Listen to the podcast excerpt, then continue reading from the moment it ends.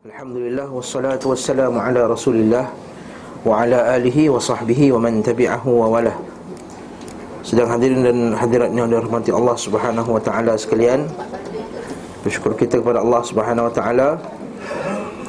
Kita berkumpul lagi pada kali ini untuk menyambung kitab Zadul Ma'ad dan kita berhenti pada bab hmm, petunjuk Nabi sallallahu alaihi wasallam saat um, buang hajat itu ketika Nabi Uh, menyelesaikan hajatnya dan pada bab yang terakhir kita bincangkan berkenaan dengan bahawa Nabi sallallahu alaihi wasallam bila nak buang air besar ataupun air kecil Nabi akan uh, melindungkan dirinya daripada pandangan-pandangan manusia. Hmm, itu adalah salah satu tafsir daripada hadis Nabi yang Nabi kata la yastatir min baulihi iaitu orang yang tidak melindungi diri dia daripada kencingnya. Jadi tidak melindungi dirinya daripada kencingnya. Ada endat tafasir. Ada beberapa tafsiran Antaranya tak terus kencing betul-betul. Antara tafsirannya adalah um, Tidak menghalang diri dia Ketika dia kencing. Betul dalam petunjuk Nabi SAW Nabi tidak akan kencing di hadapan highlight ramai. Nabi akan melindungkan diri dia Menyorok di sebalik lembah-lembah, pokok, dinding dan apa saja hatta manusia pun. Kalau tak ada orang, Nabi akan panggil dekat kan? Cover aku, aku nak buang yang besar. Nak buang yang kecil. Ini kita akan jumpa dalam bab Apakah boleh kencing berdiri? Okey, soalan. Soalan ni biasa untuk lelaki lah. Soalan ni untuk lelaki. Apakah kita ni boleh kencing berdiri Umumnya beliau sallallahu alaihi wasallam memilih tanah yang gembur untuk kencing. Dan kebanyakan beliau sallallahu alaihi wasallam kencing sambil kat sini kata jongkok eh. Sebenarnya apa maksud dia? Um, menyangkung. Sampai Aisyah radhiyallahu taala anha berkata barang siapa menceritakan man haddathakum annahu kana yabulu qa'ima bahawa Nabi sallallahu alaihi wasallam kencing berdiri fala tusaddiquh. Maka jangan kamu membenarkan kata-kata tersebut. Maka yabulu illa qa'ida. Dan Aisyah tidak uh, Aisyah kata dan Nabi SAW tidak kencing melainkan dalam keadaan uh, menyangkung. Jadi kat sini asas dia hadis ni ini hadis asas ni nak mengatakan bahawa Nabi tak kencing berdiri langsung kalau ikut hadis Aisyah ni. Sampai Aisyah kata siapa yang kata Nabi kencing duduk jangan benarkan kata-kata dia. Okey, ini asas yang diletakkan oleh majoriti madhab yang mengatakan bahawa kencing ini yang sunnahnya, yang afdalnya tak ada khilaf lagi bahawa kencing tu kencing duduk. Eh, tak ada khilaf lagi padanya ataupun itu yang afdal pada kebanyakan para ulama yang afdal dan yang sunnah itu adalah kencing duduk. Imam Muslim meriwayatkan dalam hadis kitab sahihnya dari hadis Huzaifah. Ah, tapi ada satu lagi hadis pula. Bahawa beliau sallallahu alaihi wasallam kencing dalam posisi berdiri. Ha, kat sini ada hadis Huzaifah. Dan dua-dua hadisnya sahih. 237 tu Tirmizi, An-Nasa'i, sanad dia sahih Yang kedua ni hadis sahih Bukhari. Ha, dan nampak macam ada pertentangan antara kedua ni. Okey? Kita, kaedah ahli sunnah wal jamaah Kita kata Hadis Nabi SAW tidak akan bertentang antara satu sama lain. Jadi sama ada salah satunya tak sahih Ataupun cara faham kita yang tak sahih. Ha, Kaedah dia. Ha, Kalau bertentangan, kita kena cek balik. Kalau ada pertentangan, mungkin telah dihapuskan hukum yang pertama eh? ada hukum lain yang baru. Ataupun kefahaman lain situasi yang yang berbeza. Jadi tak boleh kita kata ada pertentangan kat sini. Ya macam ada pertentangan. Tapi sebenarnya ada cara untuk menjamakkan pendapat tersebut. Menyikapi hal ini sebagian ulama berkata hadis ini adalah penjelasan tentang bolehnya perbuatan itu. Ha, banyak kes macam ni ya. Maksudnya Nabi SAW dia cakap tak boleh. Lepas tu Nabi buat Sebelum ni kita jumpa bab apa? Sebelum ni kita jumpa bab apa macam ni? Bab macam ni Hampir serupa macam isu ni Hmm, apa dia? Contoh, Nabi kata tak boleh, tiba-tiba Nabi buat. Minum berdiri ha, Kan Nabi jangan minum berdiri Selalu minum berdiri muntahkan balik air tersebut Tiba-tiba ada pula hadis Nabi SAW Minum zam-zam berdiri Jadi kat sini nak bagi tahu apa? Asalnya patutnya jangan minum berdiri Tapi kalau ada situasi tertentu Maka boleh minum berdiri Macam tu juga. Asalnya kencing ni patutnya kencing Duduk bagi orang lelaki.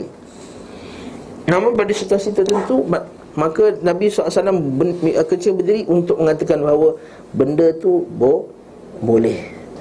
Cuma berlakunya perbezaan di kalangan ulama Adakah benda tu jawaz, boleh Ataupun makruh. Ha itu dua. Haram tu memang pendapat yang lemah lah Sama ada dia boleh saja ataupun makruh. Di sisi mazhab syafi'i Ada sebagian sebagian kaul mazhab syafi'i kata benda tu makruh. Bahkan dikatakan siapa yang kencing berdiri tidak boleh jadi saksi. Kerana berdasarkan pendapat Ibn Mas'ud, Ibrahim An-Nakhai dan lain-lain. Namun sana juga ada pendapat mengatakan boleh secara itlak, membolehkan. Maksudnya tak ada kata makruh ke apa dia boleh. Cuma duduk tu sunat. Tapi kalau tak nak kencing duduk, kencing berdiri, boleh hukumnya boleh. Boleh maksudnya tak ada dosa, tak ada tak ada pahala. Kalau makruh tadi tinggal dapat pahala. Tapi kalau buat tak dapat tak dapat dosa Jadi kat sini lah hadis-hadis yang dibincangkan eh? Menyikapi hal ini Sebagai ulama berkata hadis ini adalah penjelasan Tentang bolehnya perbuatan itu. Maksudnya boleh hukumnya jawaz lah. Sebahagian lagi berkata Nabi SAW melakukannya kerana rasa sakit Yang ada pada kedua ma'bab dia. Hmm. Bimak bidaih Bimak bidaih Makbatnya apa dia? Belakang lutut tu. Kita panggil apa belakang lutut? Belakang lutut kan? Ha, bahasa Arab lagi precise dari perkataan Makbat, makbid Makbid Makbidaih Pelipat kan? Ha, pelipat ya, betul. Tapi pelipat Bukan hanya kat lutut je kan? Pelipat semua pelipat Hmm, kita apalah itu bahasa Melayu. Hmm? Nabi SAW sakit kerana ada pada pada kedua makbab dia Makbid sebenarnya Dalam bahasa Arab dalam buku saya dia kata makbid Bukan makbad Makbid betul kan? Makbid Makbidai Beliau sallallahu alaihi wasallam. Ini pendapat lain mengatakan bahawa Nabi sallallahu alaihi wasallam melakukan hal itu untuk kesembuhan. Kerana Imam Syafi'i berkata Orang-orang Arab menyembuhkan sakit tulang belakang Dengan cara kencing berdiri Okey, yang ketiga pula Namun yang benar, ini kata Ibn Qayyim Nabi SAW melakukannya untuk menjaga Tidak terkena percikan kencing. Sebab beliau SAW kencing berdiri Ketika berada di tempat pembuangan sampah. Tempat seperti ini umumnya sedikit menonjol di atas permukaan tanah tinggi sikit. Kalau seseorang kencing di tempat itu sambil menyangkung Nescaya percikan kencing akan kena dekat dia. Sementara saat itu Nabi SAW menutupi diri dengan tumpukan sampah tadi Bukan uh, tutup diri dengan sampah eh? Maksudnya tumpukan sampah tu Nabi kencing belakang tumpukan sampah. Jangan silap faham ayat tu. Menutupi diri dengan sampah Ambil sampah tutup kan eh? Eh? Itu tadi dan menempatkannya antara dirinya dan pagar kebun. Jadi agak macam sempit ruang tu. Untuk dia kecil. Maksud Nabi betul-betul nak menyuruh ketika air kecil. Nampak tak? Isu dekat sini Nabi betul nak menyuruh nak buang air kecil Sampai tempat tu sempit pun Nabi pergi juga. Um, Jadi Nabi tiada pilihan Melainkan untuk harus kencing berdiri. At-Tirmizi meriwayatkan daripada Umar bin Al-Khattab. Ia berkata Nabi sallallahu alaihi wasallam melihat saat aku kencing berdiri. Beliau bersabda Wahai Umar Jangan kencing berdiri Umar berkata Aku pun tidak pernah kencing setelah itu. Okey Eh kencing berdiri setelah itu. Kencing berdiri. 240 Baca nota kaki bawah tu. Hadis riwayat Tirmizi nombor 12 secara muallaqan. Muallaq maksudnya dia tak bagi sanad yang penuh. Dan Ibnu Majah nombor 308 secara mausul. Maksudnya dengan sanad yang bersambung Namun darjatnya lemah seperti yang dikatakan oleh Imam At-Tirmidhi. Sebab Abdul Karim bin Abi Al-Mukharid Salah satu perawi dalam sanad tersebut Disepakati tentang kelemahannya. Jadi Kita uh, ada dua hadis yang sahih. Satu Nabi kencing berdiri Satu hadis kencing duduk. Okey. Hadis yang ni ada Nampak jelas larangan. Betul tak? Umar jangan kencing berdiri. Tapi lemah.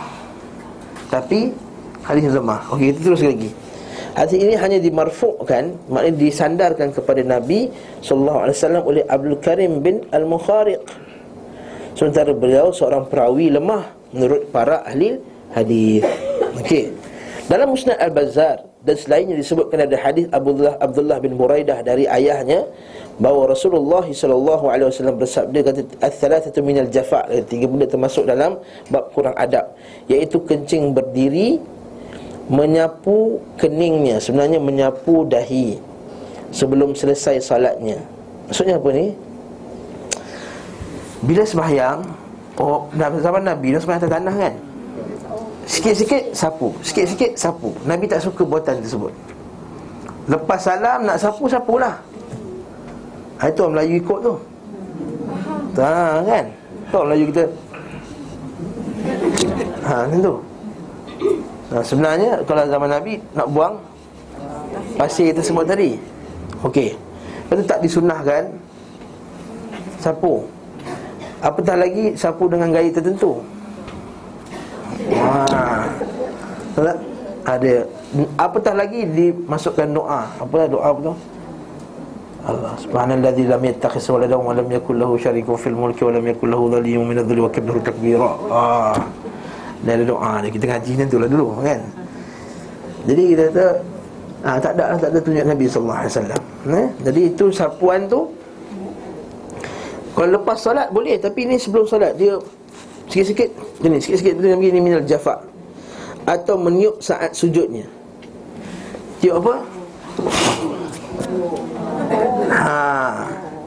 Macam itulah. Sebab apa dia seolah-olah dia bertentangan dengan sifat kehambaan kita kepada Allah Subhanahu wa taala ketika kita bersolat.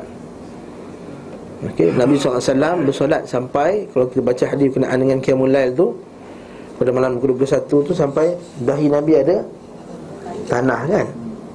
Berkesan tanah lumpur di dahi Nabi sallallahu alaihi wasallam. Ha, itu.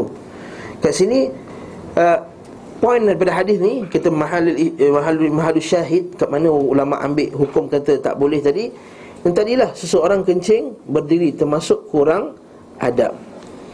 Sekali lagi hadis ini diriwayatkan oleh Tirmizi dan beliau berkomentar dia tidak accurate. Ha, dia tidak accurate wa huwa ghairu mahfuz. Ha, maksudnya mahfuz hadisnya tak tak kuat tak accurate. Kalau berkata Al-Bazzar pula ulama hadis lain kami tidak mengetahui orang yang meriwayatkannya dari Abdullah bin Muraidah kecuali Sa'id bin Ubaidillah. Tetapi beliau tidak mengemukakan cacat apa pun terhadapnya. Sementara Ibnu Abi Hatim berkata dia adalah penduduk Basrah seorang perawi siqah lagi masyhur. 241 baca nota kaki bawah. Hadis al-Bajjad dari jalur Nasr bin Ali Abdullah bin Daud menceritakan kepada kami Sa'id Abdullah bin Abdullah menceritakan kepada kami Abdullah bin Buraidah telah menceritakan kepada kami dari ayahnya. Dajat sanad ini Hasan Al-Badr Al-Aini mensahihkannya dalam kitab Umdatul Qari Al-Haythami menyebutkan pula pada kitab Majma' Az-Zawaid Kitabus Salah Bab Al-Mashu Al-Jabhah Fi As-Salah Mashu Jabhah maksudnya sapu dahi itu dari riwayat Al-Bazzar dari Tabrani dari kitab Al-Awsat dari Buraidah. Beliau berkata para perawi riwayat Al-Bazzar adalah perawi kitab As-Sahih. Seolah-olah dia nak bagi tahu bahawa hadis yang kedua ini hadis ini boleh di diterima. Perawi-perawinya okey. Tapi nampak tak mereka tak kata uh, dia kata darjat sanad ini hasan darjat sanad ini hasan. Beza dengan bila ulama kata hadis ini hasan dengan darjat sanad ini hasan. Beza. Bila ulama kata sanad hadis ini sahih. Tak semestinya hadis itu sahih lagi Sebab nak menentukan hadis itu sahih tak sahih Dia kena tengok pula pada matanya Ada tak kecacatan-kecacatan lain Ada illah al-khafiyah Ada penyakit-penyakit yang tak nampak sebab sanad yang sahih ni kita tengok perawi siqah siqah siqah siqah siqah siqah pernah berjumpa pernah berjumpa pernah berjumpa pernah berjumpa okey dah kita kata sanad tu dah sahih. Tapi ada faktor-faktor lain mungkin tersilap dari segi matan, tertukar apa semua kat sini ulama-ulama hadis yang pakar yang bincang masalah. Tapi pada sanadnya sahih. Pada sanadnya sahih. Hadis yang ni, hadis Al-Bazzar ni dalam kitab Tuhfatul Ahwazi Al-Allamah Al-Mubarak Furi kata hadis itu tak sahih. Kata hadis itu tak tak sahih. Bahkan dia kata mana-mana hadis yang berkaitan dengan larangan kencing berdiri semuanya tak sahih. Selain daripada hadis Aisyah. Hadis Aisyah pun bukan bentuk larangan. Aisyah kata Nabi tak pernah Bukan Nabi kata Nabi kata jangan kencing sendiri. Betul dia kata hadis Aisyah hanya menunjukkan bahawa Aisyah itu saja yang pernah tengok. Dia kata hadis Aisyah ni kenapa sebagian ulama tak ambil sebagai dia kata sebagai hukum yang mutlak? Sebab Aisyah adalah salah satu isteri daripada isteri-isteri Nabi yang lain. Banyak betul tak? Dan Aisyah hanya hukum berdasarkan apa yang dia dia nampak. Dan dalam musafir-musafir yang lain para sahabat nampak Nabi seperti Huzaifah tadi Huzaifah al-Yaman antara sahabat yang rapat dengan Nabi wasallam selalu musafir dengan Nabi. Jadi kat sini kita katakan bahawa kenapa ulama kata boleh tadi sebab hadis Aisyah tadi tidak boleh jadikan hukum asal untuk mengatakan bahawa kencing berdiri semua tak boleh. Sebab Aisyah hanya hukum apa yang dia nampak. Jadi kat situlah kita nampak kat sini ulama berbeza pendapat sebab berbezanya dalam bab mensahihkan dan menghasankan. Nampak? Bagi siapa yang ambil hadis uh, al-bazzar ni tadi sebagai hasan diterima maka dia kata siapa yang kencing berdiri hukumnya makruh. Maka siapa yang kata hadis ni tak tak boleh diterima maka dia kekalkan hukumnya pada asalnya itu harus kencing berdiri. Itu kesimpulannya. Panjang-panjang kencing berdiri. Apa ya banyak sangat Jadi dia kata kesimpulan daripada yang kita boleh buat. Sama ada makruh ataupun harus. Soalan tak kecil berdiri? Apa yang sebenarnya? Soalan yang bagus. Oh kita nak cepat Mak terus Ustaz. Saya kata terpulang lah tuan-tuan Kita rasa kalau hadis ni Tuan-tuan bila baca hadis-hadis ni Tuan rasa macam mana? Apa perasaan Confused? Neither dia know that Baik kita baca hadis tadi Aisyah. Kita baca hadis Bazar Rasa-rasa macam mana? Ha? Rasa boleh ha? Okey boleh lah Boleh lah ha, Imam Syafiq dia bagi alasan Nabi kerja beli sebab Sakit. Tapi sekali lagi itu ialah Yuhtamal, ihtimal Sangkaan Okey. Sangkaan. Ihtimal. Lepas kalau kita buka dalam kitab Dia kata yuhtamal. Di, Dikatakan kemungkinan antara sebabnya. Kemungkinan. Dan dalil pula daripada orang Arab pun semua. Dan ada juga pendapat ulama sahabat yang tak kasih Seperti Ibn Masud saya sebut tadi. Tapi yang kata boleh kecil berdiri Umar Al-Khattab Huzaifah Al-Yaman uh, Zaid bin Abdullah. Ada berapa lagi? Lebih kurang 5 ke 6 orang sahabat Yang kata boleh kencing diri Okey. Kenapa saya kata ustaz, kenapa ustaz tak kata mana pendapat kuat? Saya kata para sahabat pun beza dalam masalah ini. Ha.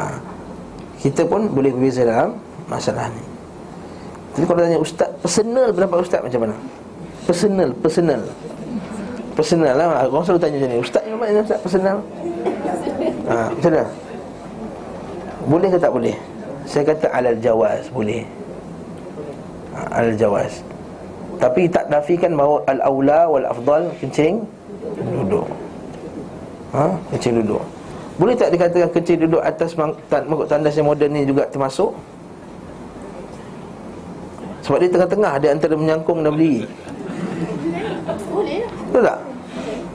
Adakah itu kencing duduk itu yang dimaksudkan oleh Nabi ni? Ha? Bagi saya tu tak termasuk. Dia kena menyangkung. Baru dapat kata kencing duduk tadi. Kata para ulama sebagainya memberikan alasan-alasan kenapa Nabi kencing duduk. Ha, dia, dia, digabungkan dengan kajian-kajian sains lah. Dia kata lebih tus kencing, lebih keluar tu lagi baik. Dari segi kesihatannya Bagi orang lelaki boleh menguatkan dia punya tu apa semua Macam-macam lah. Dia, Tapi kita kata itu ihtimal. Itu ihtimal, itu sangkaan. Dan eh, Tapi kalau kata nak pilih tu kencing duduk, kencing lah duduk tak masalah Ha? Wallahu ta'ala alam bisawab. Namun kat sini kita sepakat bahawa Kalau kecil duduk tadi menyebabkan terpercik kat dia balik Maka kecil berdiri lah Okey? Itu dia cerita dia. Wallahu alam bisawab. Terkadang setelah keluar dari tempat buang hajat Beliau sallallahu alaihi wasallam membaca Quran. Kenapa disebut macam ni pula ni? Ha, seolah-olah Ibn Qayyim nak bagi tahu bahawa Nabi SAW baca Quran walaupun tiada wudu. Apa pendapat kita masalah ni? Betul. Dalam mazhab Syafi'i sekalipun mengatakan bahawa tidak ada wudu boleh baca Al-Quran. Yang diperselisihkan adalah pegang Quran ketika tak ada wudu. Okey? Berdasarkan hadis Nabi alaihi wasallam, "La yamassul Quran illa tahir." Tidaklah menyentuh Al-Quran melainkan orang yang suci tahir. Oleh itu yang dipegang oleh jumhur ulama bahawa pegang Quran kena ada wudu. Wallahu a'lam bissawab. Hmm? Wallahu a'lam bissawab. Okay. Menjadi kebiasaan beliau istinja dan istijmar iaitu bersuci cebok menggunakan batu dengan tangan kiri ya betul seperti hadis Salman Al-Farisi kami dilarang oleh Rasulullah wasallam untuk berstinja dengan tangan kanan kami. Ha?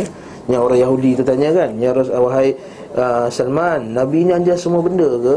Dia kata, ya Nabi ajar semua benda hatta al-qiraah. Sehingga kan dalam bab dalam toilet pun Maksudnya dia tak kata, dia tak rasa apa rendah diri kata, yalah Nabi pun ajar benda-benda kecil ni tak, dengan bangga yes Jangan istinja dengan tangan kiri. Jangan menghadap kiblat.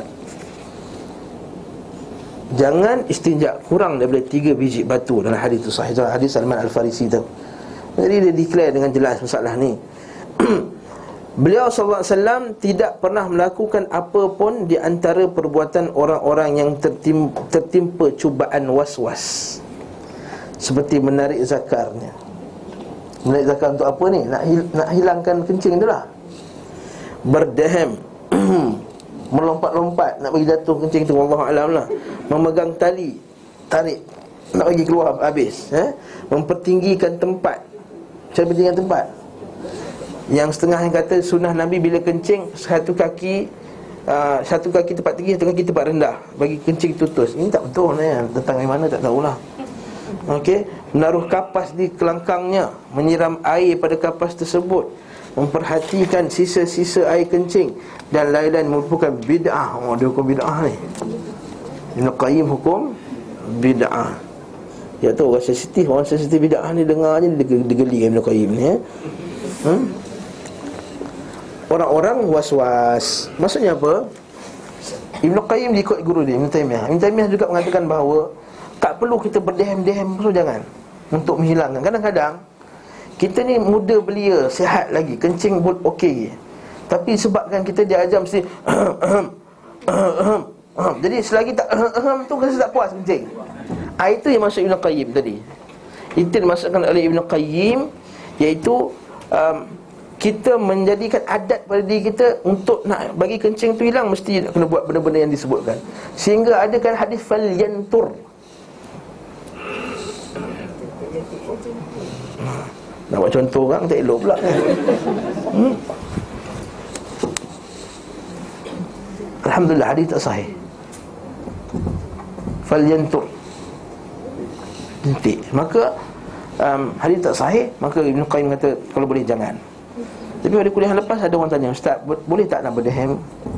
Kalau kita memang rasa Kita ada penyakit Dan dipastikan doktor Memanglah semakin Umur kita Meningkat Semakin otot-otot tu kurang kuat kan Bila kencing tu tak habis Tak lawas. Maka kalau rasa memang dia tak buat macam tu Menyebabkan ada lagi kencing dalamnya Maka kau nak buat, buatlah. Sebab tu yang disebut oleh sebagian para Fukaha kita. Sebagai para fukaha kita dia kata macam tu. Maksudnya kalau memang kita rasa yakin sangat Yakin dengan kuat bahawa memang tak hilang Melainkan kena ber, berdehem Maka berdehemlah ha? Wallahu ta'ala alam Bisawab. Okay? Dinukil dari beliau SAW bahawa Apabila kencing beliau menarik zakarnya tiga kali. Baca bawah tu Dan sanatnya lemah. Dinukilkan bahawa beliau SAW memerintahkan berdebat demikian Akan tapi tak ada riwayat sahih Tentang perbuatan beliau sallallahu alaihi wasallam tersebut dan tidak pula diperintahnya. Demikian disebutkan oleh Abu Ja'far Al-Uqaili ha dikumpulkan hadis Al-Uqaili dikumpulkan hadis-hadis yang dhaif dan lemah Apabila seorang beri salam saat beliau SAW kencing Beliau tidak menjawab saat jawab salam, salam tersebut. Ha, Ini antara benda yang dimakruhkan Dalam tandas adalah kita memberi salam. Bahkan makruh juga bercakap-cakap dengan orang sebelah. Hmm? Dan kita kencing kat toilet umum tu Setengah orang kan? Kat sebelah tu bersembang. Hmm. Ataupun Dia buang air besar sebelah-sebelah. Isap ukuk dalam toilet. Boring lama dalam, dalam toilet. Sembang Oh besok nak pergi mana ni? Oh, Sembang. Kan Itu jangan. Termasuk benda yang di Dimakruhkan.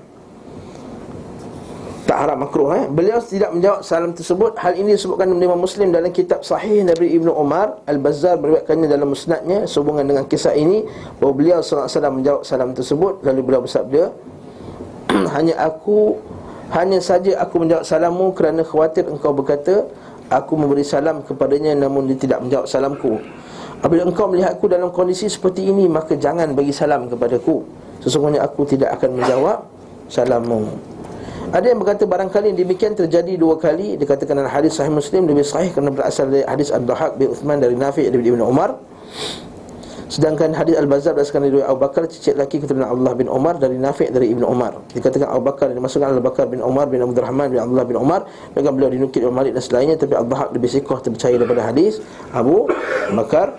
Ini sanadlah ceritanya. Apabila Nabi SAW istinja menggunakan air sudah itu beliau memukul tangannya ke tanah bukan pukul. Maksudnya Nabi ambil tangan dia. Pukul tu bukan bam pukulnya tu maksudnya. Tepuk untuk ambil tanahnya untuk bersihkan Apabila jongkok untuk buang hajat ha, Ni ingat eh Beliau ni adab Ini adab Sebenarnya mak ayah kat rumah Untuk buang hajat Nasi beliau SAW tidak menyikat kainnya Hingga dekat ke tanah. Ha, Jangan dekat pintu lagi. 10 meter lagi dah. Dah angkat kain. Ha, dia tunjuk adab bermakna sikit eh? ha, Maksudnya dah masuk dalam Baru kita nak cabut kain kita ke Nak apa ke. Nak, nak cabut seluar ke. Ini adabnya. Mendalam dah dekat Baru Nabi Angkat supaya orang tak nampak Aurat Nabi SAW Dari bahawa Hatta ketika Walaupun Nabi menyorok Sekalipun Nabi jaga betul-betul Sebab takut-takut nanti ada orang Tertengok Okey Wallahu'alam bisawab Sebab itulah atas dasar inilah Sebagian ulama' mandang bahawa dalam toilet pun dia kena jaga aurat dia, jaga adab dan auratnya. Wallahu taala alam bisawab. Ada soalan tak berkenaan dengan ketika sunah-sunah Nabi ketika istinja?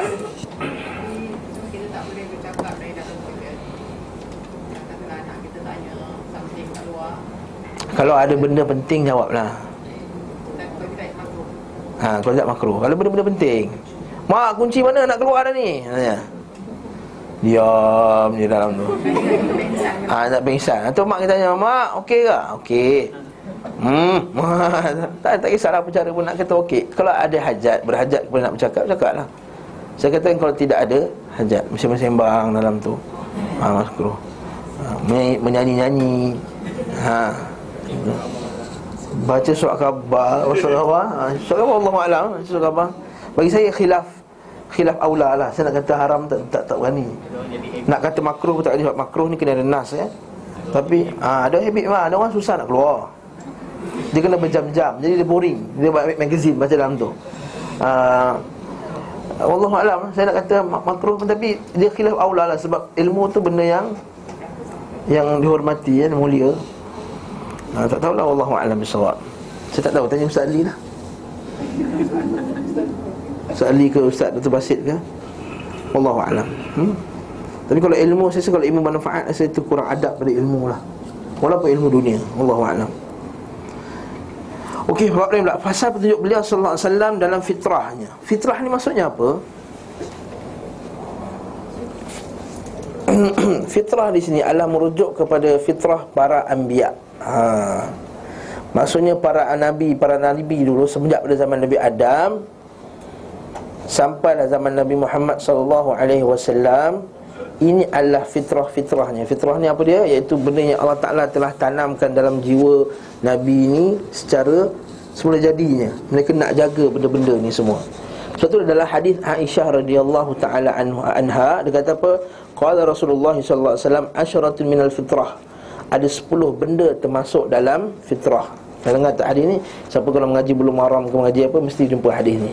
Nabi sebut ada 10 benda termasuk fitrah manusia. Maksudnya manusia para anbiya terutama sekali para anbiya. Manusia biasa kadang-kadang fitrahnya telah rosak. Ha?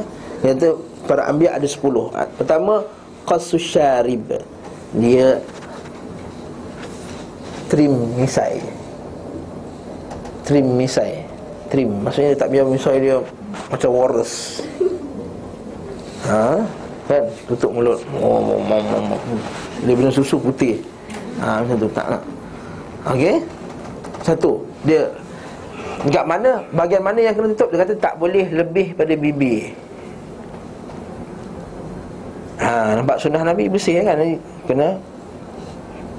Sebahagian memakruhkan mencukur habis. Sebahagian ulama' Namun dalam mazhab syafi'i ada kaul mengatakan bahawa um, Boleh cukur habis misai Wallahu alam bagi saya yang aulanya adalah tidak mencukur habis. Kita bagi ada juga misai. Sebab dalam banyak hadis-hadis Nabi yang kita akan jumpa nanti, Nabi kata trim misai. Nabi tak kata habiskan misai, cukur habis misai. Satu Yang kedua I'fa'il lihyah Simpan janggut Bahkan ada banyak uh, uh, Lafaz Contohnya adalah Kharru luha. Simpan janggut. Auful luha. Biarkan Jaga janggut ni. Ha, Jadi Para isteri-isteri sekalian Jangan geli bila suami nak simpan janggut. Ada semua geli. Saya geli lah ustaz suami saya. Tajam. Masa mula-mula tu keluar tajam lah. Lama-lama dia okey lah. Ha? Ada yang kata nampak tak kemas. Ya? Kemaskan janggut. So suami kemaskan janggut. Dan kita akan tengok bab mengemaskan rupa ha, Jadi kita digalakkan simpan eh? Bahkan sebahagian ulama' memandangnya wajib Untuk menyimpan janggut Sebab dia kata khalifil yahud. Ada lain pula khalifil majus. Mana bezakan dia dengan majus Bezakan dia dengan yahud Maka simpanlah janggut. Dan galakkan suami simpan janggut. Okey, yang ketiga siwak Nabi sebut. Mari kita akan tengok nanti. Dalam bab ni kita akan tengok apa yang Nabi sebut tu semua Nabi buat. Uh, Qassul adfar eh, sorry, Istinsyaq bil ma' Iaitu apa? Sedut air ke dalam hidung. Membersihkan hidung Ini juga termasuk. Dah? Pada empat kan? Kelima Qassul adfar Qassul adfar Apa maksud dia? Yang belajar bahasa Arab Qassul adfar Hmm, potong kuku.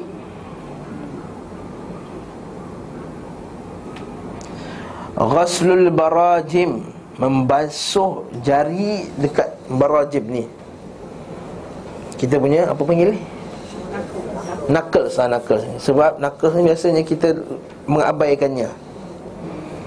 Ha, Satu basuh tangan. Kadang-kadang tu tangan dia ni Tapi bakal knuckles dia hitam hitam. Ha, Mana tak basuh Bersih. Ha, Tak sental Orang Melayu kata. Orang Melaka kata tak sental. Natful ibt Natful ibt Cabut bulu ketiak. Boleh shave tak? Cabut lebih aula. Ha? Tak biasa tu sakit. Natful ibt Nombor lapan Halqul anah. Mencukur bulu Ari-ari Ari-ari. Nombor sembilan Istinja'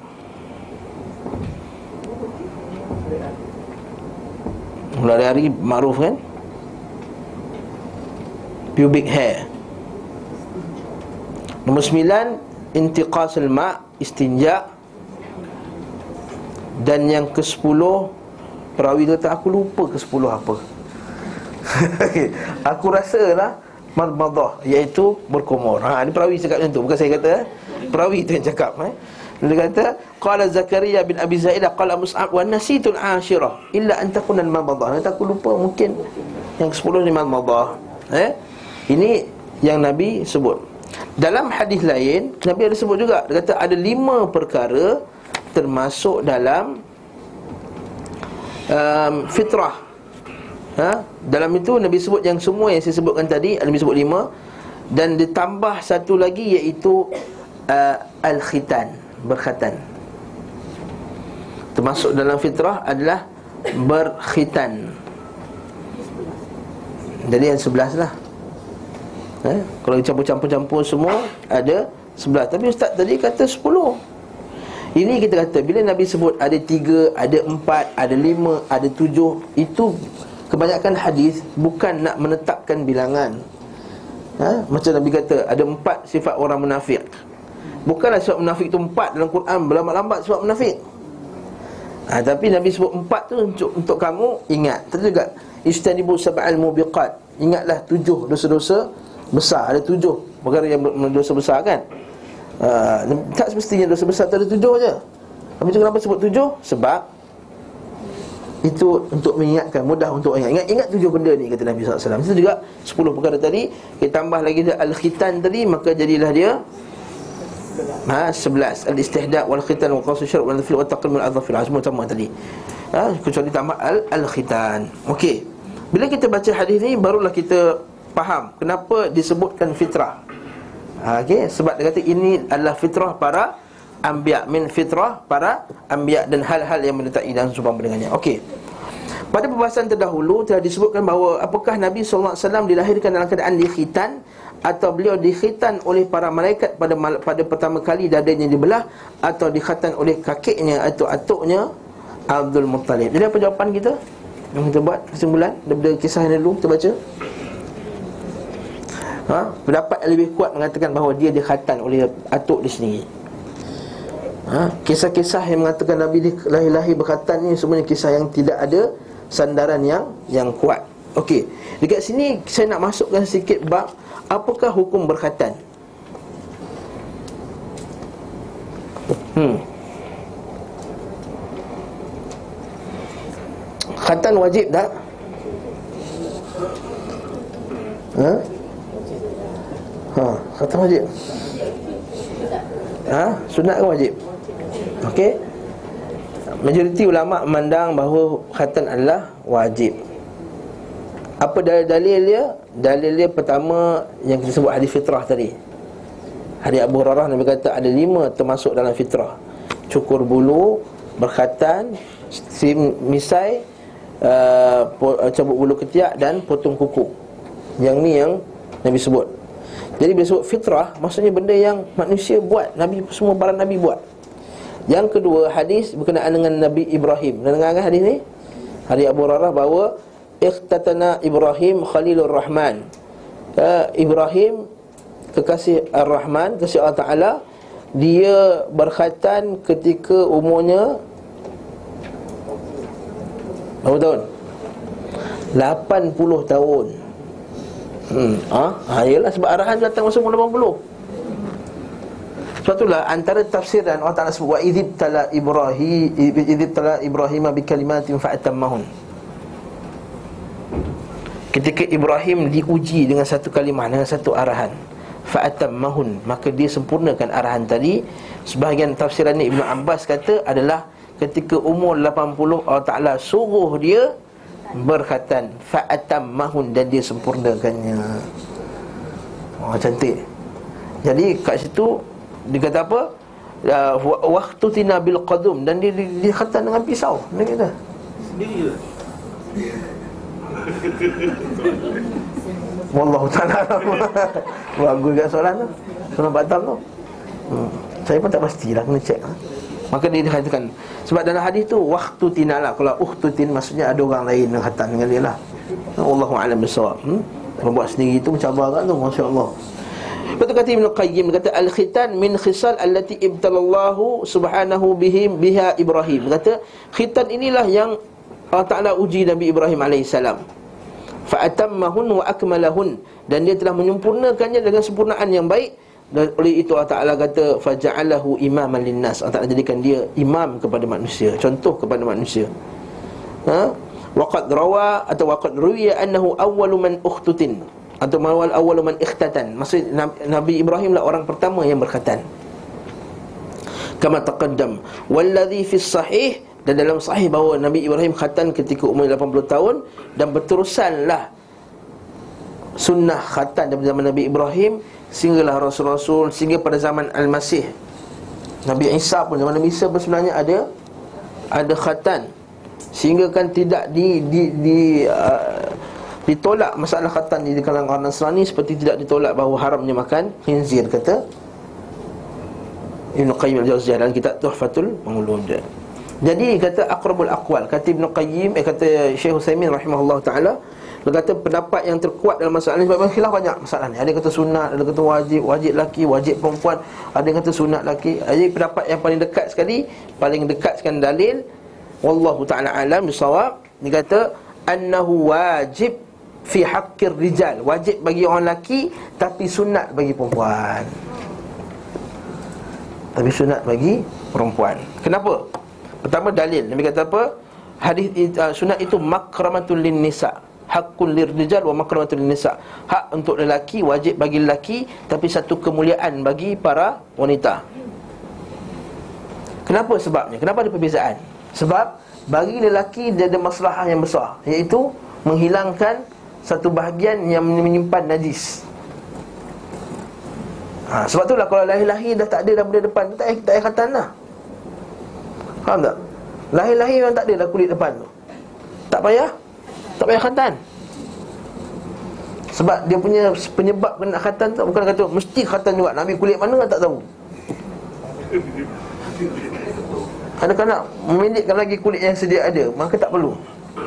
Okey? Jika sini hak rajul sebab apa? Untuk bersihkan daripada najis Sampai tersimpan najis kat depan tu Maka di, disunatlah dia. Adapun bagi wanita Tujuannya adalah untuk Kontrol syahwat. Kontrol syahwat. Dan saya rasa zaman sekarang ni lebih patut. Zaman banyak nefitan ha, cuma nabi uh, nabi kata buat walaupun hadis itu tak tak tak disetujui kekuatannya ulama bagian ini mendhaifkan hadis tersebut. Cuma jangan terlampau dalam sangat dia punya sunat sampai menyebabkan wanita tu pula hilang satu part yang memberi dia syahwat ha, cukuplah tak banyak waktu Okey, dah. Okey. Bila waktu khatan untuk orang lelaki? Um, asalnya khatan ini mesti dibuat sebelum balik Itu asalnya Berdasarkan hadis Ibn Abbas Ibn Abbas, Sa'id bin Musayyib Dia pernah tanya kepada Ibn Abbas Macam mana ketika Rasulullah wafat SAW Kau keadaan masa tu kau macam mana? Dia kata ketika tu aku baru berkhatan Dan seorang tu tidak tidak tidak dikhatan Budaya Arab Tak dikhatan Melainkan ketika dah nak balik. Ha, sebab itulah kita tengok orang dulu-dulu Khatan dah lima, dah enam pun khatan Tahu tak? Sebab dah dekat nak balik. Orang zaman sekarang suka khatan masa Kecil masa lahir. Ha, Sebab apa? Sebab dikatakan masa kecil ni lagi cepat Bayi lebih cepat sembuh. Ada satu hadis Nabi SAW Dan sekiranya sahih Sekiranya sahih Maka bagus untuk kita ikut juga. Iaitu Nabi SAW sebut Dan hadis sebut Nabi SAW Menghatan Hasan dan Hussein dan melakukan akikahnya pada hari ke-7 Adakah hari ke-7 itu termasuk hari dia lahir? Ada dua pendapat masalah ni. Kata Imam Nawawi rahimahullah Yang paling dekat dengan yang lebih azhar, lebih zahir Termasuk hari dia, hari dia lahir. Allah Ta'ala alam bersawab ha? Cuma kat sini ada beberapa pendapat yang lain Dia kata Ada satu pendapat ulama' dia kata macam ni uh, Kita ni suruh anak kita solat umur berapa tahun? Tujuh tahun kan? Dan kalau dah sampai sepuluh tahun tak solat, boleh pukul dia. Jadi syarat solat mesti suci. Jadi sunatlah sebelum umur sepuluh tahun. Ha itu kan ada setengah orang dia tiga dia sunat kan, dia empat dia sunat kan. Sebagainya pula, dia pandang lain pula bila hadis tersebut dia kata macam ni. Kita disuruh untuk seorang anak kita solat umur tujuh tahun. Dan kita suruh pukul masa umur 10 tahun. Jadi start anak tu boleh disakiti kata Disakiti Masa umur 10 Jadi sunat masa 10 ha, Macam tu. Mana start kita boleh menyebabkan anak kita sakit Bayangkan Pasal solat je kita boleh Pasal solat Benda sewajib-wajib benda Kita disuruh pukul masa umur 10 tahun Kalau benda lain Boleh pukul tak? Agak-agak? Tak boleh lah maksudnya. Maksudnya sunat tu sakit tak? Sakit. Jadi tak boleh sakitkan dia sebelum 10 tahun. Masa 10 tahun baru boleh sakitkan dia. Ha, Macam tu sebagainya. Lepas tu seorang kata Sunat 10 tahun ke atas. Wallahu ta'ala alam bersawab Asyawkani Ustaz ni suka buat pandangan belik-belik macam ni Ustaz. Pening saya. Sebenarnya berapa tahun ni Ustaz? Kan senang. Ha. Saya buat perbincangan ha? Sebab kita faham. Lepas tu Imam Asyawkani rahimahullah ta'ala kata tidak ada riwayat mana-mana yang sahih yang boleh jadikan pegangan yang mengatakan ada waktu-waktu tertentu untuk kita melakukan sunat khitan pada anak kita. Asalkan mesti sebelum balik. Sebab syarat dia dah balik tu dah wajib salat Mesti dah bersih dah. Jadi hati-hati lah bila nak, bila nak kena. Ha, Takutkan dia delay, delay, delay Tengok anak-anak dah jenam dah. Dah balik. Ha? Sekarang jangan cerita sekarang-sekarang ni macam Jadi khatan lah macam tu. Kerana kata Ibn Taymiyyah rahimahullah Kata benda ni biasa. Dia kata kadang-kadang Arab Mereka mengkhatankan pada umur yang Juga Imam Ahmad rahimahullah Pernah ditanya Wahai, wahai Imam Ada tak hadis-hadis berkenaan ni? Waktu tertentu dia kata Aku tak pernah dengar hadis-hadis berkenaan dengan masalah ni. Satu pun yang boleh di, dijadikan hujah Kata Imam Ahmad rahimahullah ta'ala. Ha, Habislah masalah. Ha, Sunat. Okey. Ya? Mu'allaf dia dah besar sunat lah? Tapi janganlah kita kata syarat dalam masuk Islam kena sunat. Ha, Itu bezakan. Dia kena sunat. Tapi janganlah pula kita kata ha, Kalau masuk Islam ni kena sunat dulu tau. Ha. okay? Kena sunat dulu. Ha, Jangan kita takut-takutkan dia. Mana dia dah masuk Islam, dia dah kenal Islam Dia dah suka dengan Islam Bahkan bukannya orang kafir pun sunat ke tak? Ya. Dan ramai orang kafir dah Yang sunat dah. Ha, Itu tak ada masalah sebenarnya. Dan tak Saya rasa tak Zaman moden ni Dah tak sakit dah. Sehingga kan keluar fatwa Boleh tak sunat dengan laser Apa semua boleh belaka Nak laser ke Dengan tembak ke Apa ke Asal kan Selesai masalah tu ha? Dan tidak menyakitkan Wallahu ta'ala alam bisawab Jadi ini sunat khitan Beliau SAW menyukai mendahulukan yang kanan ketika memakai sandal, menyisir, bersuci, mengambil dan memberi. Ha? Hadis Aisyah radhiyallahu taala anha kerana Nabi SAW yu'jibuhu at-tayammun. Nabi SAW suka berkanan kanan ulihi ketika pakai kasut wa ketika sikat wa fi sya'nihi kulli dalam setiap perkara yang baik.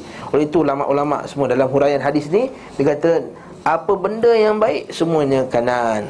Apa hujah lain? Kan Nabi SAW sebut ada tujuh golongan yang diletakkan di bawah arash Allah Subhanahu Wa Taala. Kan?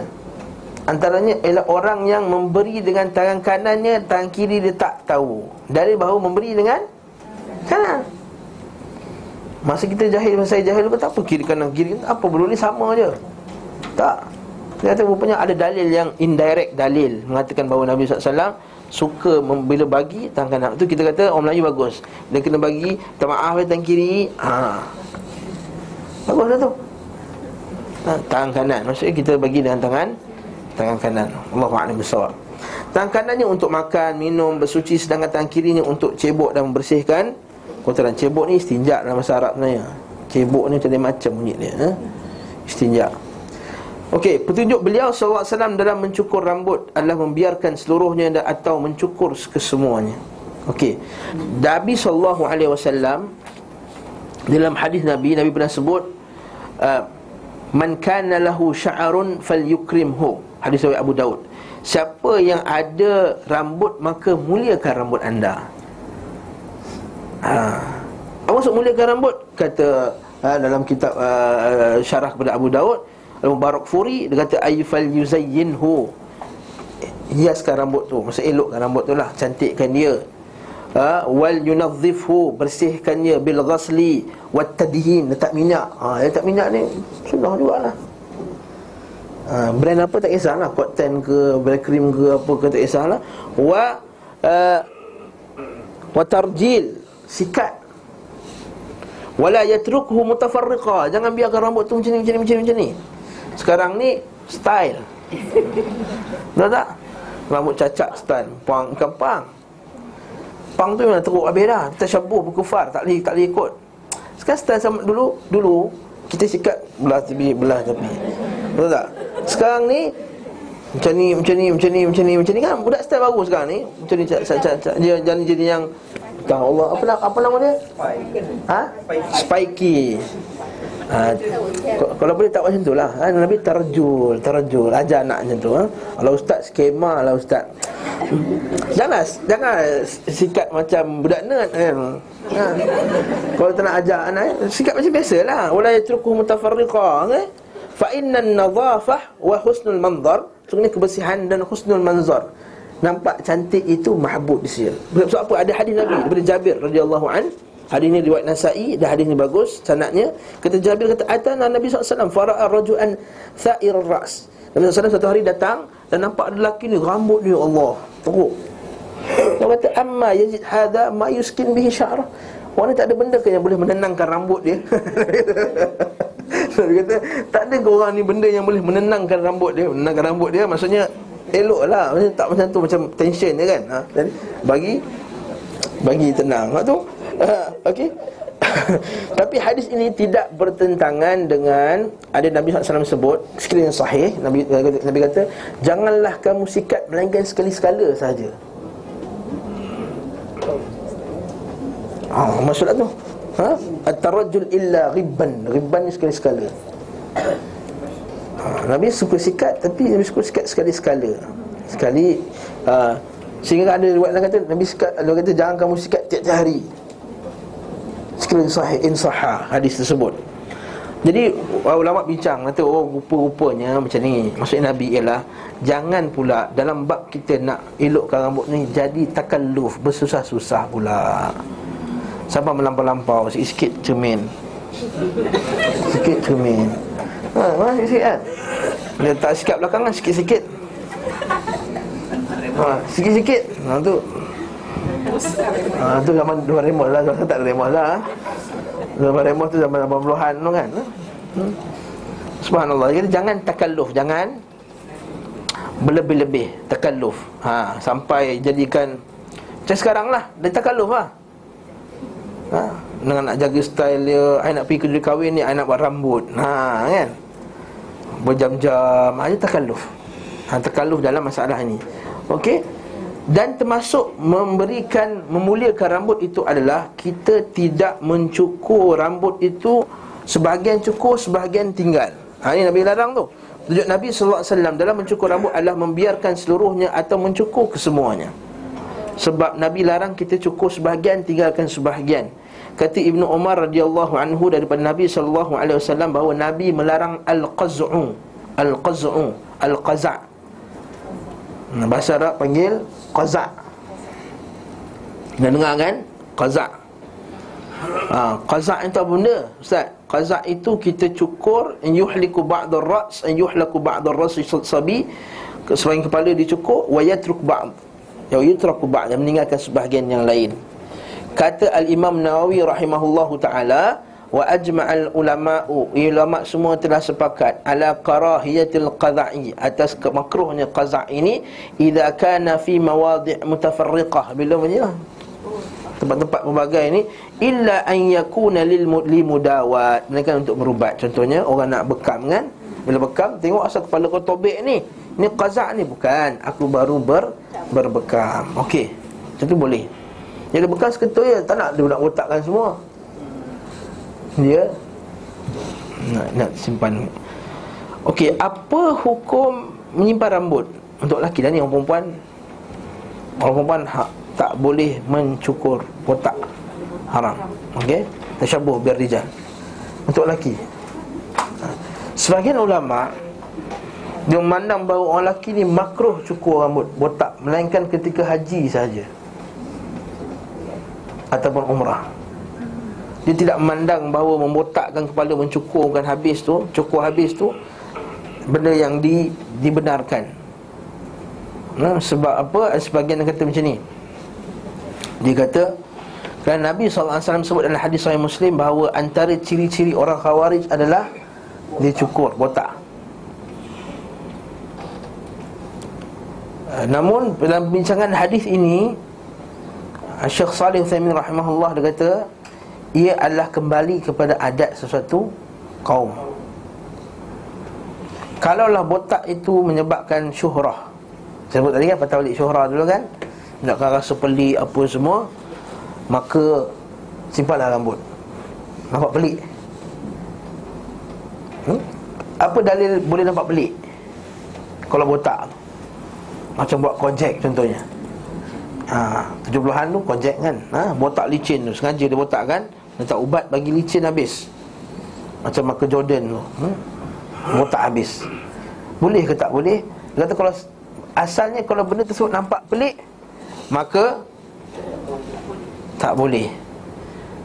Sebab nampak pelik syuhrah. Sebagai sebab apa? Dalilnya nampak pelik tersebut berdasarkan hadis tiga orang Yahudi. Dan dengar tak kisah dia? Yang didatangi oleh malaikat tu. Ada tiga tiga orang Bani Israel miskin. Seorang tu penyakit botak. Ha, ada seorang penyakit botak, yang kedua penyakit kulit, yang ketiga buta. Ha, pernah dengar kan? Mereka botak dia kata Apa yang kau nak Aku nak rambut balik Orang semua nampak pelik kat aku botak Nampak nampak pelik sebab dia Botak tadi ha, Itulah dia soalannya Namun sekiranya masyarakat ni tak nampak apa-apa. Biasa je. Biasalah sekarang ni trend Tak ada benda. Maka Tak jadi masalah. Selagi mana Tidak ada tersyabuh Nak simpan rambut pun boleh. Tak nak simpan rambut boleh. Asalkan tidak Bertersyabuh dengan orang kafir. Tasyabuhnya apa? Menyamai, meniru-niru orang kafir. Sebab itulah kita kata Nak simpan rambut, simpanlah. Tapi jangan tiru orang kafir punya cara. Dengan pangnya Dengan uh, spike-nya Dengan spoke-nya Macam-macam style lah Apa yang ada Yang jangan kita meniru perbuatan tersebut. Ha, okay? Ada pun kalau botak biasa macam ni Bukannya botak licin Itu tak termasuk dalam tadi. Ha? Botak nombor satu. Ha, Botak nombor satu. Tak termasuk eh? Okey. Kata Syekh, dia kata termasuk juga Al-Qaza' ini Kalaulah pindik yang terlampau pindik. Maksudnya, rambut dia macam ni kan? Sekali, dia pindik kat sini Walaupun tak licin, tak cukup. Tapi pindik sangat. Ha? Slope dia terlampau pindik Kalau slope sikit-sikit, tak apa lagi. Slope terlampau pindik tu. Macam apa lah Kerukat eh, kerukat tadi Kerukat askar, boleh. Pekat dia dia okey. Banyak kat sini. Tu, macam wrestler-wrestler tu kan setengah-setengah tu. Mamat motor selalu pakai buat macam tu. Ah ha, diikat rambut dia panjang tapi tepi ni kan dia botak ataupun dia cukur terlampau pendek. Ini juga termasuk al-qaz'u. Ini juga termasuk al-qaz'u. Okey. Sebab apa Nabi larang qaz'u ini pertama dia meniru orang kafir pada zaman zaman tersebut. Pada zaman Nabi termasuk musyabahatil kufar Yang kedua Ia adalah berlakunya kezaliman terhadap rambut anda Kata kata Syekh ha, Maksudnya tidak khilafil adl Taksir syadid Dia kata jadkhulu fil qaza hmm? Beliau tidak pernah mencukur sebahagian Dan meninggalkan sebahagian yang lain Tidak pernah dinukil bahawa beliau SAW mencukur rambutnya Rambut kepalanya kecuali saat ibadah haji. Ha, Ini kata-kata tadi.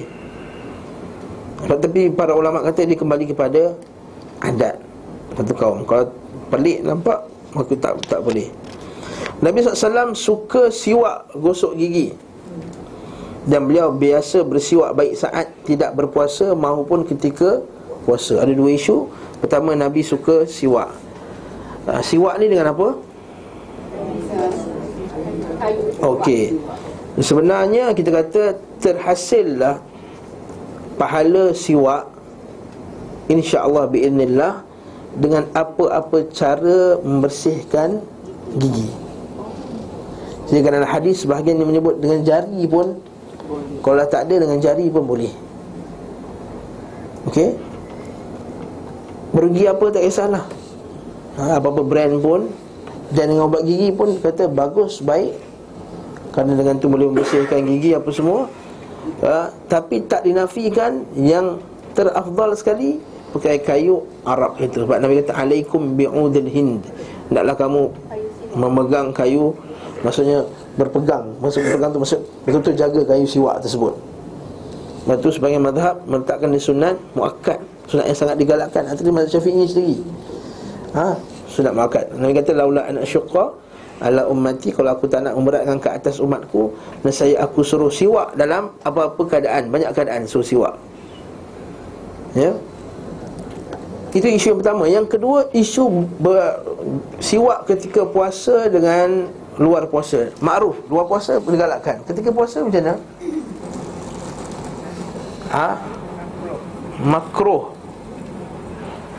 Pada pendapat sebagian ulama' Mengatakan makruh. Itu pun makruh itu adalah selepas zuhur.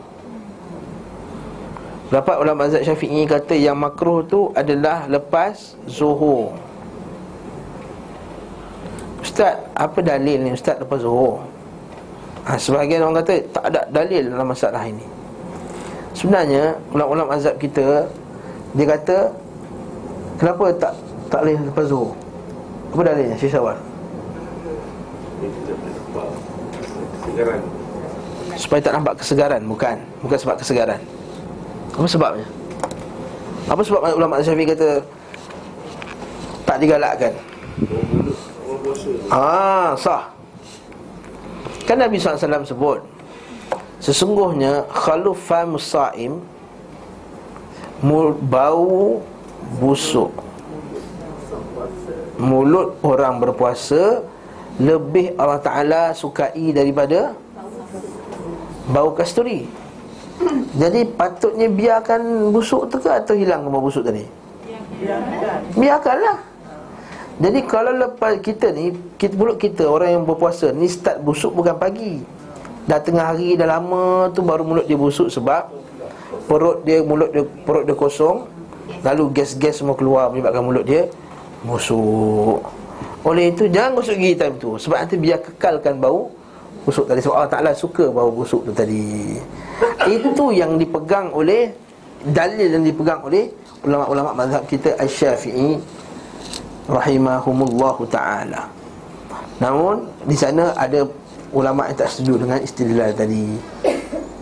Tak setuju dengan istidlal tadi. Sebab apa? Dalam hadis Nabi sallallahu alaihi wasallam Nabi dia bersiwak puasa dan tak puasa yang kedua. Dan Nabi kata bersiwak setiap kali sebelum solat. Dan zuhur dah tengah hari.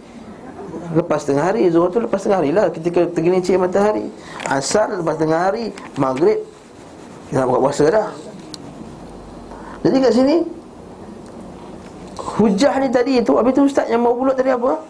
Yang Allah Ta'ala nakkan daripada hadis tersebut Dimaksudkan dengan hadis tersebut adalah Bukannya bau busuk tu.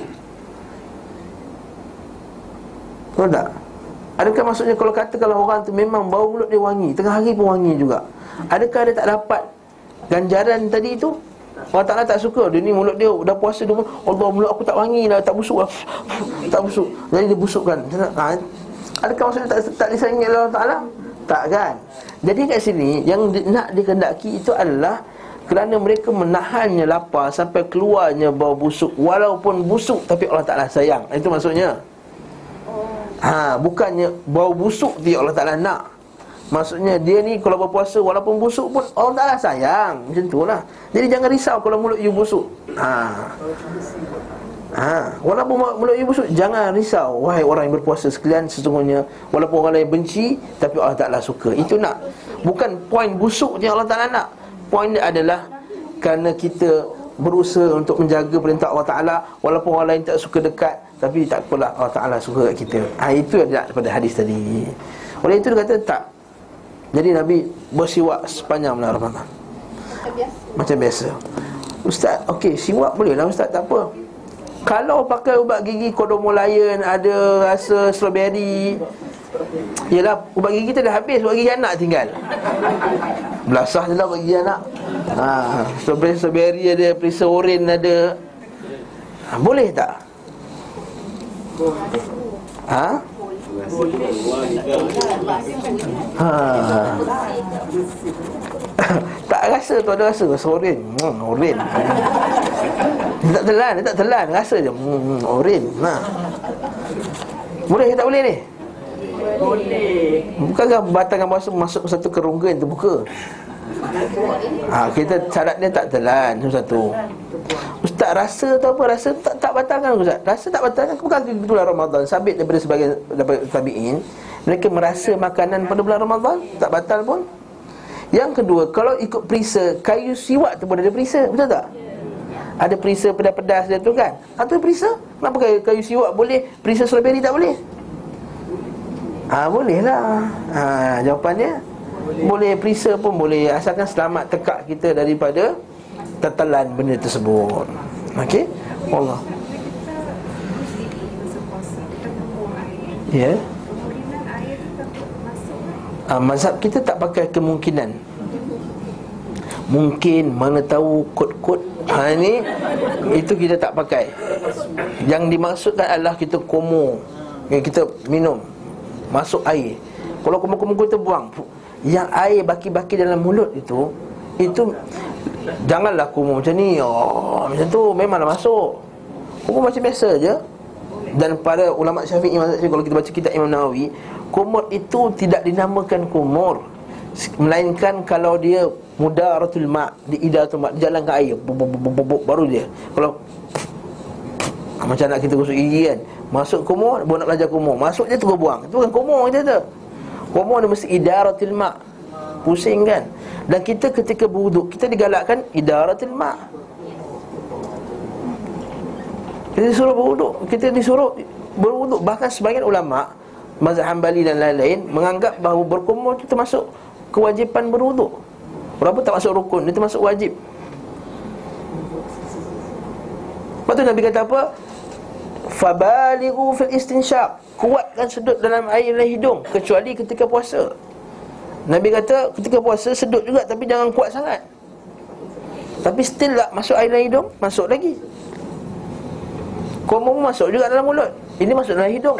Nabi tak larang. Jadi Boleh ke tak boleh? Boleh lah Boleh, komo boleh Kalau rasa mulut kering bulan puasa Nak komo, komo lah Jangan minum sudah. Tapi nak Puan Salman tak nak, tak nak buat tak apa. Tapi saya nak buat. Hmm? ha? Nak masuk gigi kadang-kadang Nak jumpa klien, nak jumpa orang. Ha? Dan itu sunnah. Masuk gigi tadi ya Allah Ta'ala alim sawab Okey Beliau SAW bersiwak ketika bangun daripada tidur. Ha, Itu kata, kata para sahabat kata, Aku nampak Nabi bangun Bangun kiamulan Tercacak kayu Yashu su fahu bisiwak. Yashu tu dia. Tentu eh? Saat wuduk hendak salat. Maksud nak wuduk nak solat pun Nabi Siwak. Ha, Jangan kita rasa geli. Ha, Satu lah. Satu hadis Nabi SAW Sebahagian uh, para sebahagian orang zaman tu dia kata rasa macam tak selesa apa Nabi buat. Kata fama fama balu aqwam kata Nabi SAW Yatanazzahun Berasa nak bersih-bersihkan diri daripada apa yang Nabi SAW buat. Sungguhnya aku atqakum lillah wa aksyakum lillah. Aku paling takut pada Allah Ta'ala Aku paling bertakwa kepada Allah Dan aku paling tahu pasal Allah Ta'ala. Asal kamu rasa geli pula? Nak aku adalah sebaik-baik makhluk? Ha, Jadi kita Tapi dengan penuh beradab lah siwak tu. Janganlah tak depan orang. Faham tak? Tanya muka dia. Faham tak? Kita tutup mulut. Macam guru saya dulu Syekh Aiman Yusuf Ad-Daqab hmm? Sekali lepas sebelum solat Mesti dia antara Masya Allah dia Hampir tak pernah ditinggalkan siwak tu. Kita anak murid dia pun Banyak kali tinggal. Dia Cerita sebelum solat dia Lepas kiap Lepas iqamah dia kan Masukkan dalam mulut dia. Masuk dalam poket dia. Okey? Kita mungkin rasa geli kan Tapi itu sunnahnya. Jangan pula bulu tu tersangkut atas macam ni. Ha, tu, tu, geli tu. Ada pula Nampak pula. Simpan elok-elok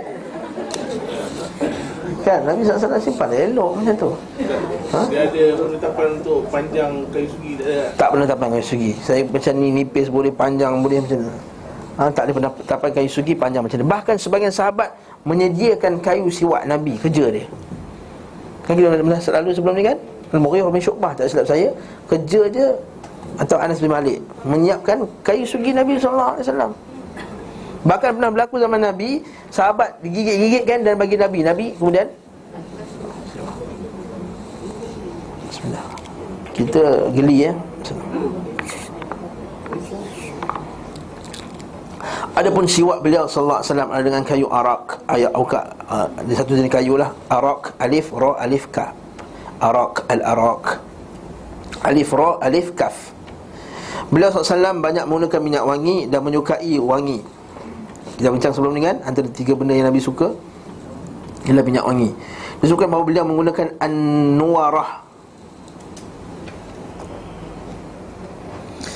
Bin Nuwarah Yat Yattali bin Nawarah Iaitu apa dia? Sini batu, sini bahan Yang dibakar atau sejenisnya Yang digunakan untuk menghilangkan bulu kemaluan Dia macam Kita boleh cukur bulu kemaluan tu. Betul tak? Tapi zaman tu ada satu jenis kayu Batu tu dibakar Serbuknya tu disapu kat situ. Lama-lama bulu tu gugur sendiri. Tak payah? Tak payah cukur Macam kita vid lah Vid Vid kan? Ha. Nak bagi kaki licin tu kan? Sapu. Ha, Zoom. Ha, Contohnya lah ha. Dan kita pun ada isteri juga kan? Ha. Kita tak tahu kan? Benda-benda tu lah tak, Untuk bagi dia Gugur sendiri ha. Boleh lah tu. Boleh tak? Boleh Maksudnya boleh. Awalnya beliau SAW menyisir rambut dengan model asal. Model tu gaya. Ha, Ini gaya Nabi sikat pula. Kemudian diganti dengan Al-Faraq. Adapun Al-Faraq adalah rambut dibelah dua Setiap belahnya memiliki ujungnya tersendiri. Maksud macam inilah. Nak tengok tak kalau orang putih buat cerita pasal Jesus? Haa macam tu rambut dia. Contoh Saya tak kata macam tu satu peratus Contoh. Okey? Sedangkan model asal semua ke belakang. Ikat. Adakah Nabi ikat? Tapi tak ikat. Teruskan ke belakang. Okey? Nanti kita akan tengok bab rambut Nabi lebih detail. Nanti kejap lagi. Okey? Bab akan datang ni Kita akan tengok Nabi SAW rambut dia Ada sampai Ada sampai Syahmatu uzunai Telinganya Ada sampai Bahu dan tak lebih pada tu. Jadi tak jangan ikat. Jangan tersyabuh Kalau kita ikat Dah nampak macam perempuan. Di belakang nampak laki Perempuan laki perempuan Betul tak? Ah, jadi jangan. Biarkan lepas macam tu Tak ada masalah. Kan macu kan lelaki nampak macam tu. Badan dia besar, tinggi Rambut dia macam ni, ada janggut pula tu. Ha, Macam kan macam big show apa semua Nampak kuat, nampak gagah ha, Nampak hebat eh Orang lelaki macho lah macam tu, tak macho ke?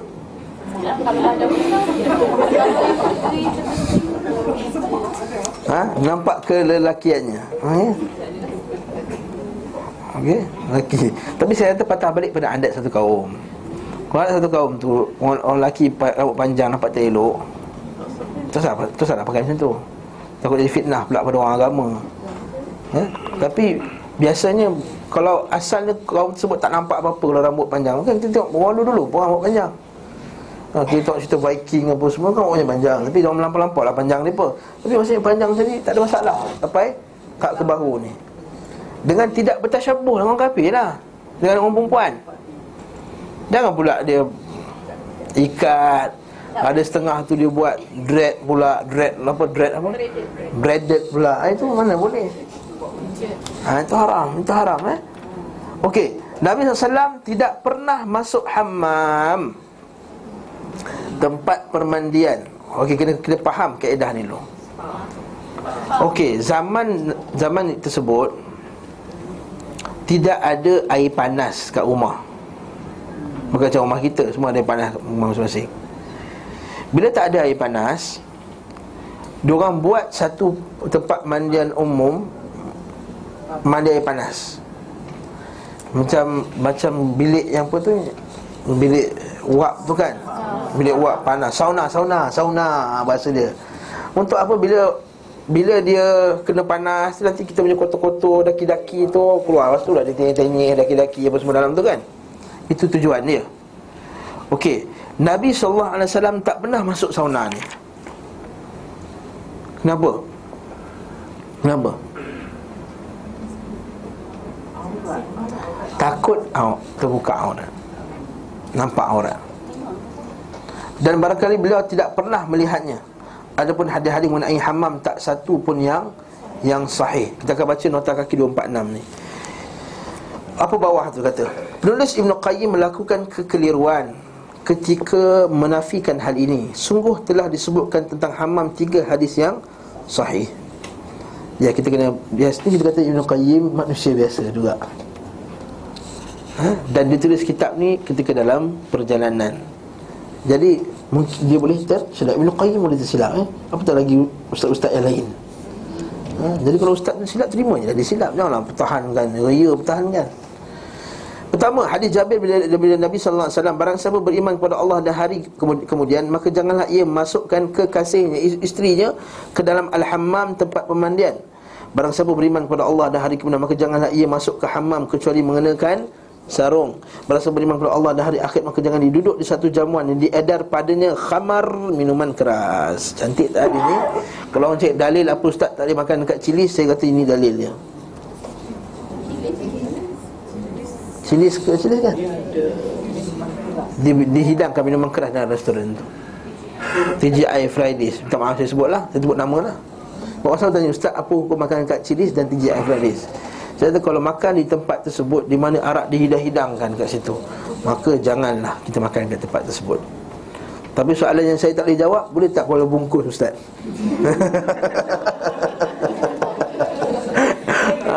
Masya Allah Kalau beli bungkus boleh tak? Oh, Allahu Akbar Saya pun tu tanya ustaz lain lah hmm? ha, Jangan duduk Kalau kita ambil direct Kalau kita kata jangan Kita bersama-sama dengan mereka. Kalau kita membeli pun bersama-sama lah. Adakah maksudnya duduk Ustaz? Ha? Saya kalau makan berdiri kat situ? Dia makan bersama. Ha, ha kan? Ha, saya kata, betul. Saya kata Saya tak berani nak kata boleh dan tak berani nak kata tak boleh. Saya tawakuf kat masalah ni ya? Okey, kat sepatah balik tadi Dia kata pada saya masuk, jangan masukkan kasihnya ke dalam hammam. Maksudnya jangan biarkan isterinya pergi ke hammam tadi Pada tempat pemandian awam Okey, jadi dekat sini Maksud yang dimasukkan Nabi larang ini adalah tempat di mana kongsi ramai-ramai Lalu aurat maqala la yajuz iaitu Ailah ru'yatul aurat wa takasyuf Kata sebagai ulama kata tak boleh sebab padanya nampaknya aurat wa takasyuf wa ibraz al badni mukhalif lil muru'ah dan menzahirkan badan pada orang pada walaupun bukan aurat kadang-kadang kan. Kau orang lelaki pakai pusat yang lutut. Saya nak datang pusat yang lutut je. Tak saya tak boleh mengajar ajak lagi. Saya pakai kain, kain blekat, saya tutup pusat yang lutut. Badan terbuka, relax. Eh, asal ustaz pakai macam ni? Dah tutup aurat. Islam suruh tutup aurat.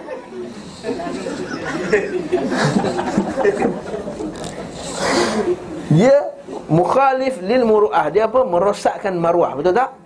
Ha, itu yang kita nak. Dua tadi. Jadi apatah lagi kalau buka aurat?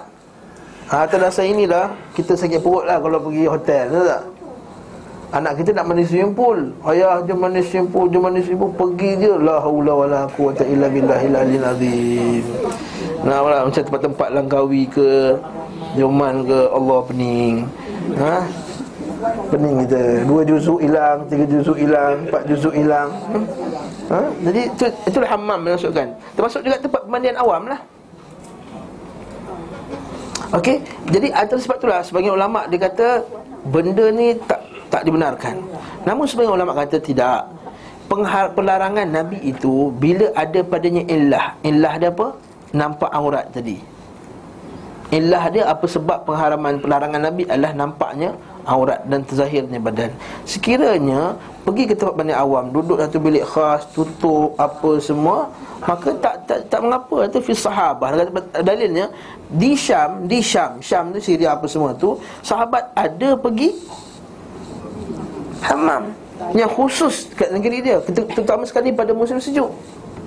Kena bahan dia bukan elektrik kat rumah nak buat apa semua ni. Jadi dia pergi ke ha, Cara dia buat kan Kita tahu kan Dia ambil batu panas Batu tu dia bakar Pum letak Jadi pss, keluar asap dan semua tu Dia tuang air Jadi keluar Cara, dia buat eh?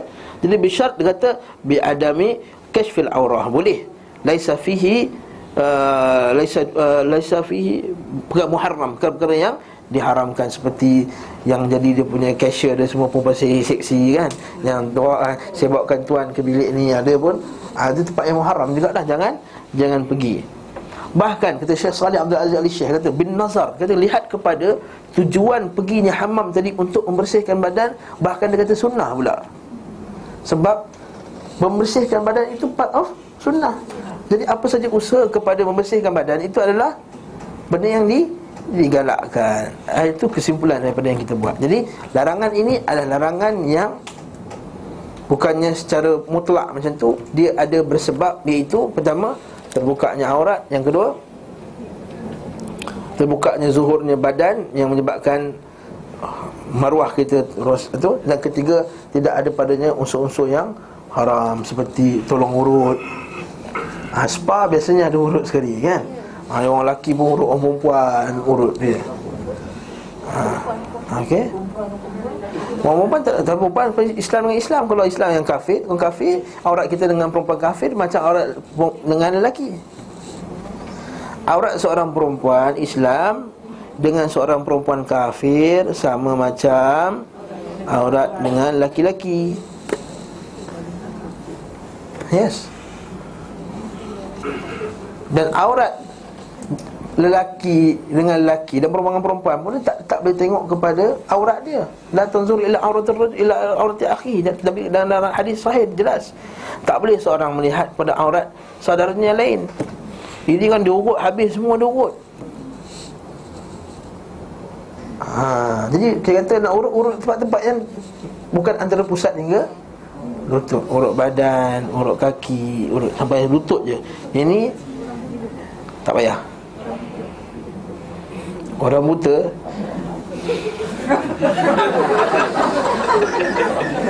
Pernah dengar tak hadis Nabi SAW Bila seorang Ibn Umi Maktub dah datang rumah Nabi Nak datang rumah Nabi Sekali isi-isi Nabi kata Ya Rasulullah tapi dia buta Tapi Nabi kata Kau tak buta. Kau tak buta. Maksudnya Kalau dia berhadapan dengan orang tu pun Tetap juga berdosa juga Orang tak tahu aurat So aurat di hadapan lelaki Bukan kata hadapan lelaki buta. Laki-laki nampak celik. Aurat lelaki Kita kena bentuk aurat Di hadapan lelaki bukan mahram Bukan kata lelaki bukan mahram yang celik. Faham tak? Maksudnya Lepas lelaki yang bukan mahram Yang buta ke yang celik Termasuk juga dalam Larangan tadi. Tu Orang tak faham tu ni. Dia ingat nampak tu. Bukan. Di hadapan tu tak boleh. Ha? Masya Allah Macam-macam ha? okay. Ada pun hadis berkenaan hammam Satu pun tak salah Tapi dah telah dijawab. Hadis yang kedua eh, Kita baca bawah tu. Sikit lagi dah dari Umar Dardak bawah tu Beliau SAW Umar Dardak kata Aku keluar dari hammam Lalu dapati oleh Rasulullah SAW Beliau bertanya Dari mana engkau wahai Umar Dardak? Ia menjawab dari hammam. Beliau bersabda Demi zat yang jiwaku berada di tangannya Tak seorang pun wanita yang menanggalkan pakaiannya Di rumah Selain rumah salah seorang ibunya Melainkan ia telah menyobik tiap tirai antara dirinya Dengan Ar-Rahman. Sekali lagi maksudnya adalah tempat pemandian awam Yang di mana terbukanya aurat Nampak orang-orang lain. Sekali lagi ditafsirkan dengan satu hadis tersebut. Hadis Abu Al-Malih yang berkata sekelompok wanita penduduk Syam masuk menemui Rasulullah Syar radhiyallahu anha ia berkata dari manakah kalian? Dia menjawab berasal dari penduduk Syam. Berkata kali kalian daripada Al-Qurah, kota di mana wanita-wanita masuk ke tempat-tempat pemandian. Dia kata benar. Ia berkata ketahuilah sesungguhnya Qurah sampai sekarang pada Al-Qurawi itu nama tempat orang tu tak seorang pun wanita yang melepaskan kali kainnya pada selain rumahnya melainkan telah menyobek apa yang ada di antara dengan diri Allah SWT iaitu sekali lagi ditafsirkan dengan maksudnya merobek lah. merobek lah. merosakkan Hadis ini menekankan keharusan membuat hammam tempat pemandian di rumah-rumah boleh. Jadi air panas kat rumah kita boleh lah.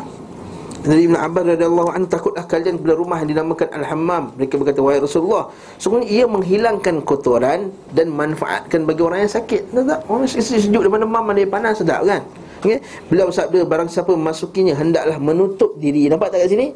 Ha, jadi isu tu adalah pada menutup menutup diri. Itu yang kita nak daripada isu al-hammam tadi. Jadi syariat zaman sekarang kuranglah tempat yang betul-betul menjaga hmm, aurat tadi. Jadi susahlah kita susah nak pergi cuti ke mana-mana susah. Ha, jadi ada beberapa tempat saja yang memang ada dia buat kita boleh sewa bilik dan boleh mandi-mandi dalam tu dengan anak-anak kita. Ha. Tak ada sebutkan promotion pula. Ha? Ada dua tiga tempat Lepas kelas kita boleh cerita nanti InsyaAllah Bila'illahi ta'ala Ada lima minit lagi Bila SAW memiliki tempat celak Yang digunakan untuk bercelak Setiap malam Saat akan tidur Tiga kali Pada Untuk setiap satu Satu mata Cuma hadis yang bawah ni Disebut Hadis ini ada Kelemahannya hmm? Cuma dia kata ada lemah tapi ada pendukung-pendukung maka hadis tu boleh dipakai juga lah. Dan Nabi pakai pakai celak. Para sahabat mendapat Okey, bab bawah ni nanti kita akan bincang Bab berkenaan dengan Pakai Apa tu? Alah, pakai rambut tu apa? Pakai kat rambut tu warna merah tu Inai Allah Inai Bahasa Arab khadbu Al-khadbu Mana memakai inai kat rambut Apa hukum dia Nabi pakai ke tak Adakah Nabi pakai sebab nak tukar colour? Kalau tukar colour Sebab Nabi SAW tak ada uban Tapi Nabi pakai juga. Ha, Jadi isu dia bukan tukar colour. Nanti kita akan tengok nanti pada Kuliah yang akan datang Biiznillahi ta'ala. Ada soalan tak? Banyak. Sikit je baca ni 40 surat je. Allah Ta'ala alam besar